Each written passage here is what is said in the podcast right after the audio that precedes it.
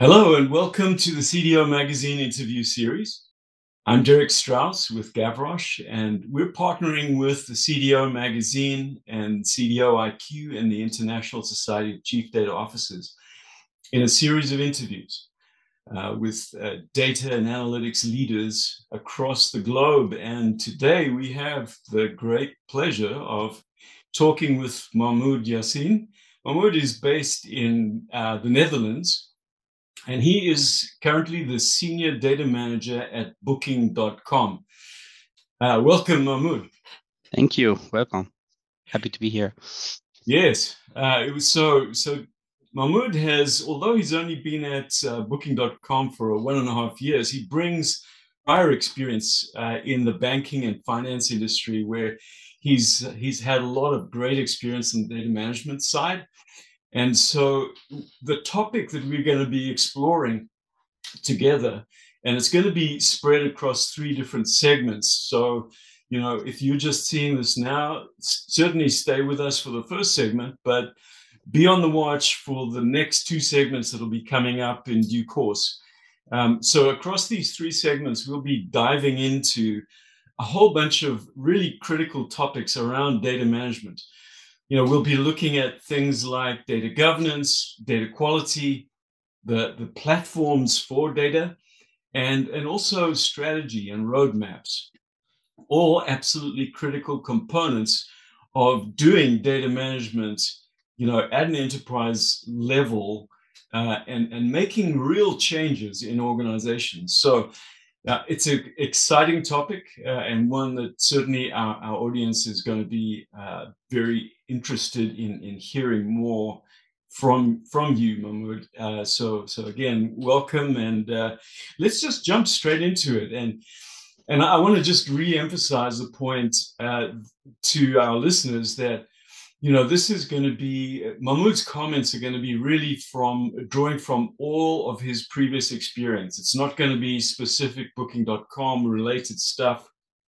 It's going to be generically across all the experience that he's had um, that we're going to you know have our discussion. So, so the first question uh, that I'd like to jump into is data governance. You know, data governance. If you ask, you know, uh, twenty people in uh, in data management, what did you do for data governance, and and uh, you know, were you successful? You're going to get so many different stories um, from people as to you know even what data governance is and the scope of it and uh, you know, how you implement it, et cetera, et cetera. So let's let's kind of set the scene based on on your experiences in the past how have you gone about what's the most successful way uh, you know about implementing data governance? Yeah i think it's a it's a really great question and uh, first of all i'm really honored to be with you and also um, doing the, the podcast. Um, yeah data governance i think it's, it's logical right that um, the answer that you will get from 20 people is different because actually this topic is still under development. It's not like uh, a topic that has been done for you know 20 or 30 years. So I think that's natural and that's normal. And um, so yeah, about the question itself. So how would you go about implementing data governance?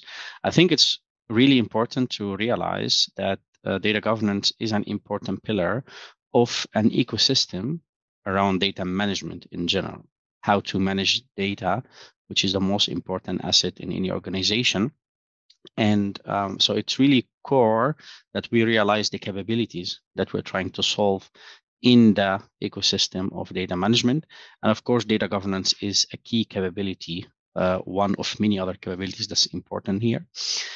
Um, to jump directly into, let's say, some of the tips, I would say because this is bringing a change to organization you want to govern your data you want to make it more secure uh, you want to assign people and so on then i usually use a framework which is the pptd framework so people process technology and data i really love to use that framework while bringing any change. So, for example, from a people side, okay, let's talk about people side in the context of data governance. You need to have an accountability on your data, right? There's no doubt about it. Because without accountability, then things will be loose and no one can be, uh, you know, um, responsible of anything.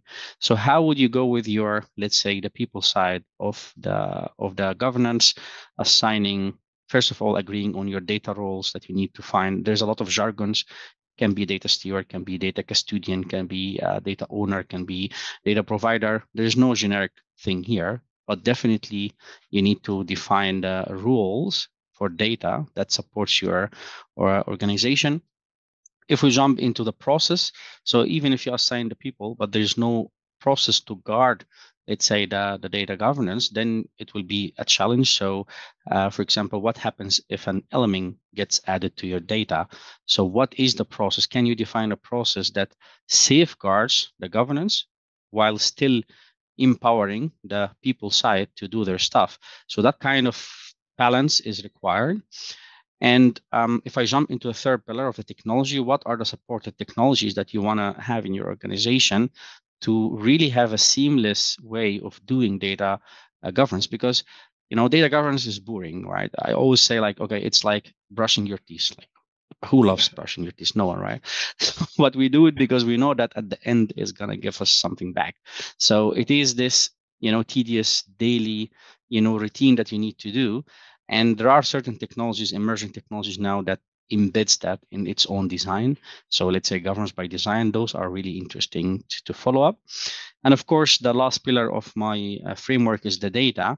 So what is the strategy of your data? And I think that we will park for the next segment, but it is really critical as well to the complete, let's say, the governance initiative that you have in your organization. Mm. No, I, I, like it, and actually, uh, I love. Uh, this first time I've heard someone use that that analogy between brushing your teeth and you know on, on a daily basis because it, it really is. You know, governance is something that you've got to have constant attention to, and and it, in just the same way as when you're brushing your teeth, you you're really doing something for the future, you know, yeah. of your well-being. Same story with uh, with data governance. Could so, also be avoiding costs, right, as well. Like, absolutely, absolutely. Yeah. Which is natural, right? Yeah. No one wants cost. to pay like a few hundred uh, thousand euros for dentist as well. That's right. I love it. All right. So so um, yeah, you know, one of the things that you touched on is, you know, the people side in terms of the roles and the responsibilities, um, and that you know you've got owners and you've got you know your stewards and custodians, etc. The, the the thing that I've always found interesting about you know figuring out what those roles are and then assigning them in an organization is to what to what heights in the organization do you assign those? You know so i've seen a lot of organizations that just kind of concentrate on the middle management level you know just getting people there to to be responsible and accountable for stuff. But then i've also seen a lot of organizations where they go right up to the top of the organization and they say mr ceo you know you are responsible for the the quality of your corporate data resource, your enterprise data resource, and you'd better be, you know, actively involved in the the whole governance thing. And then, of course, there's many uh, you know shades of um, you know uh, allocation you know in between that as well some some organizations focus just on the technology group and you know they're going to do all the, the governance. Others focus heavily on the business side and others get a, a, balance between the two. So just wanted to to get your perspective in terms of you know again your, your previous experience. What is what has worked the best in, in your opinion yeah, I think it's uh, also a great question, and especially that data quality is one of the key important capabilities in, in a company. So um, I like, let's say, uh, the third option that you gave, so that you know balance between what to give to business because also we have to be mindful in what we throw to business nowadays about you know, for example, if you go to fully denormalization of your data strategy, then that's also an overkill for the product teams and the business teams who handle everything. Yeah. And so I prefer, let's say, certain aspects definitely need to be pushed towards, let's say, the producers of the data, usually the product teams. And IT is, in that case, can play also a major role as an enabler for them. So for me, out of many years of experience, how easy and robust and self-service IT can make it to the business is how business is going to adapt it. If you overwhelm them with form sheets, you know, procedures, blah blah blah, they have also other priorities and they need to keep the business running etc so that mm-hmm. tight balance if you manage to have it that would be a different story like how to gamify it how to make it a self-service. Uh, you see nowadays rises of the data marketplace initiatives like a very simple ui that hides the complexity of doing data governance but then in an easy way. Those kind of things are key here. And um, also one uh, thing to add here is always I always found that shift left is a great initiative and shift left means like you push let's say the governance aspect as much as you can at the early stage of the data creation. Meaning like say if we're talking about data let's say masking or encryption or let's say data quality let's focus on data quality. If you do data quality at the early stage of your product while doing product development that's gonna avoid us of you know doing another check on the analytical stages and all the steps in between, all the way till the business intelligence dashboard that the CEO uses. So it's always better if you shift left, let's say, the responsibilities and the practices and the guiding principles and so on towards as early or let's say as early as the data gets generated that's going to save you tons at the end. So if you manage to create that culture and also with supporting you know materials document etc it's a different realm that you're going to operate with because you will more avoid rather than you know make thing happen and then react on it so. Mm-hmm. yeah and i think that's a, that's a great uh, that's a great observation. The earlier you, you get involved with those types of things in the in the kind of life cycle.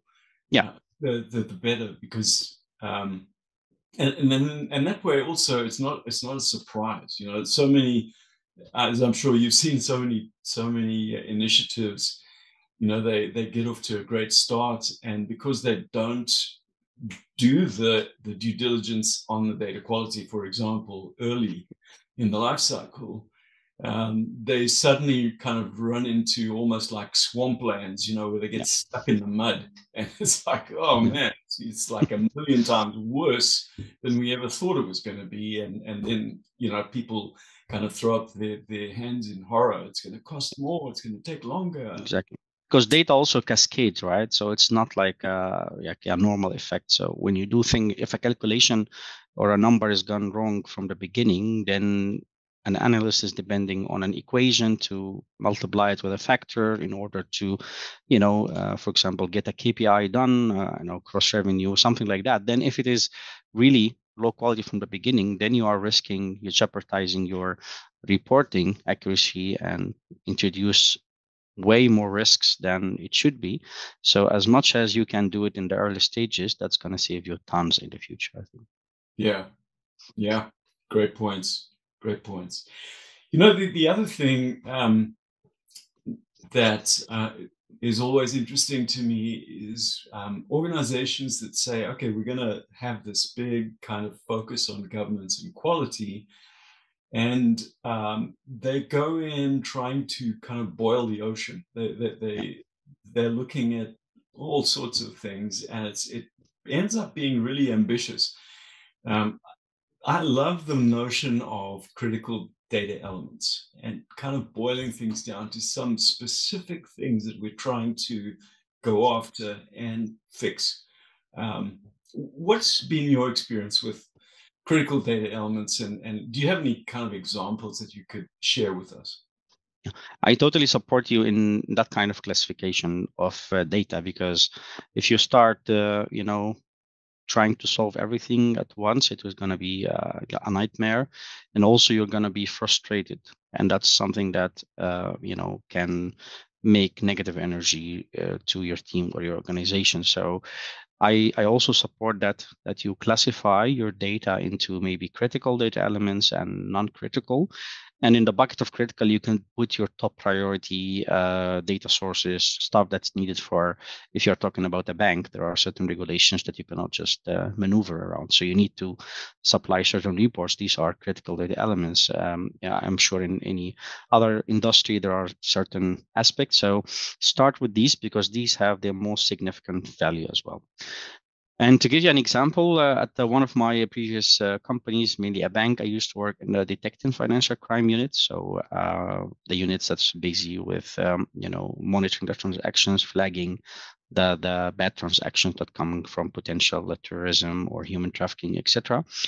And um, I started with uh, a very critical report that's being used on a daily basis by the inspectors uh, to see who did wrong or potential cases and so on. So it's really critical. The data is in there.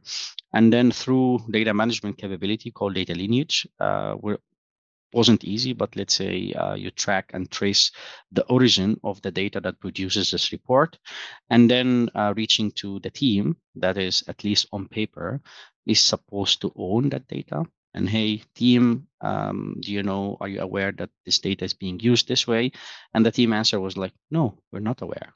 And this is something that we never no, no one asked us before. And then they were like surprised. So bringing these two producer and consumer together they realized that oh yeah okay uh, we, we didn't know because we found the data on the analytics platform so we used it that's the justification from the consumer side. And the producer side said, I didn't give my consent or anything because the data is getting uh, pushed on daily basis to the analytical platform. So it's like a flea market. That's mm-hmm. stuff that that's really critical and introduces business risk, introduces you know reputational risk, introduces operational risk, all kind of risk, and that is something that we don't want to happen. So basically, yeah. by flagging a critical data elements and maybe emphasizing on them, analyzing them better, that can be a way to introduce different, uh, let's say, better governance in waves, right? There's no, yeah. you know, uh, rush in that. Of course, you need to calculate the steps instead of just we're gonna do data quality for the entire company. That can, if a small company maybe, but in a big one, it will be a nightmare. I think. Yeah, yeah, that's a great example as well. So yeah, thanks for that, and, and I think uh, I think that sets us up nicely for the next couple of segments that we're going to yes. dive into as well.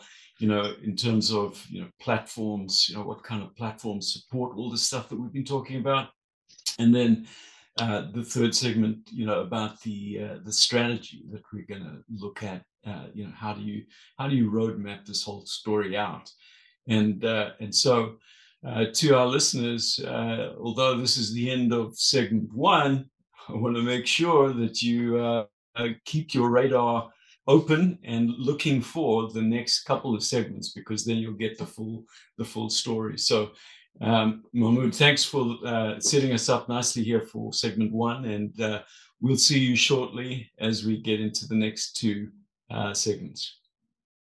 Thank you.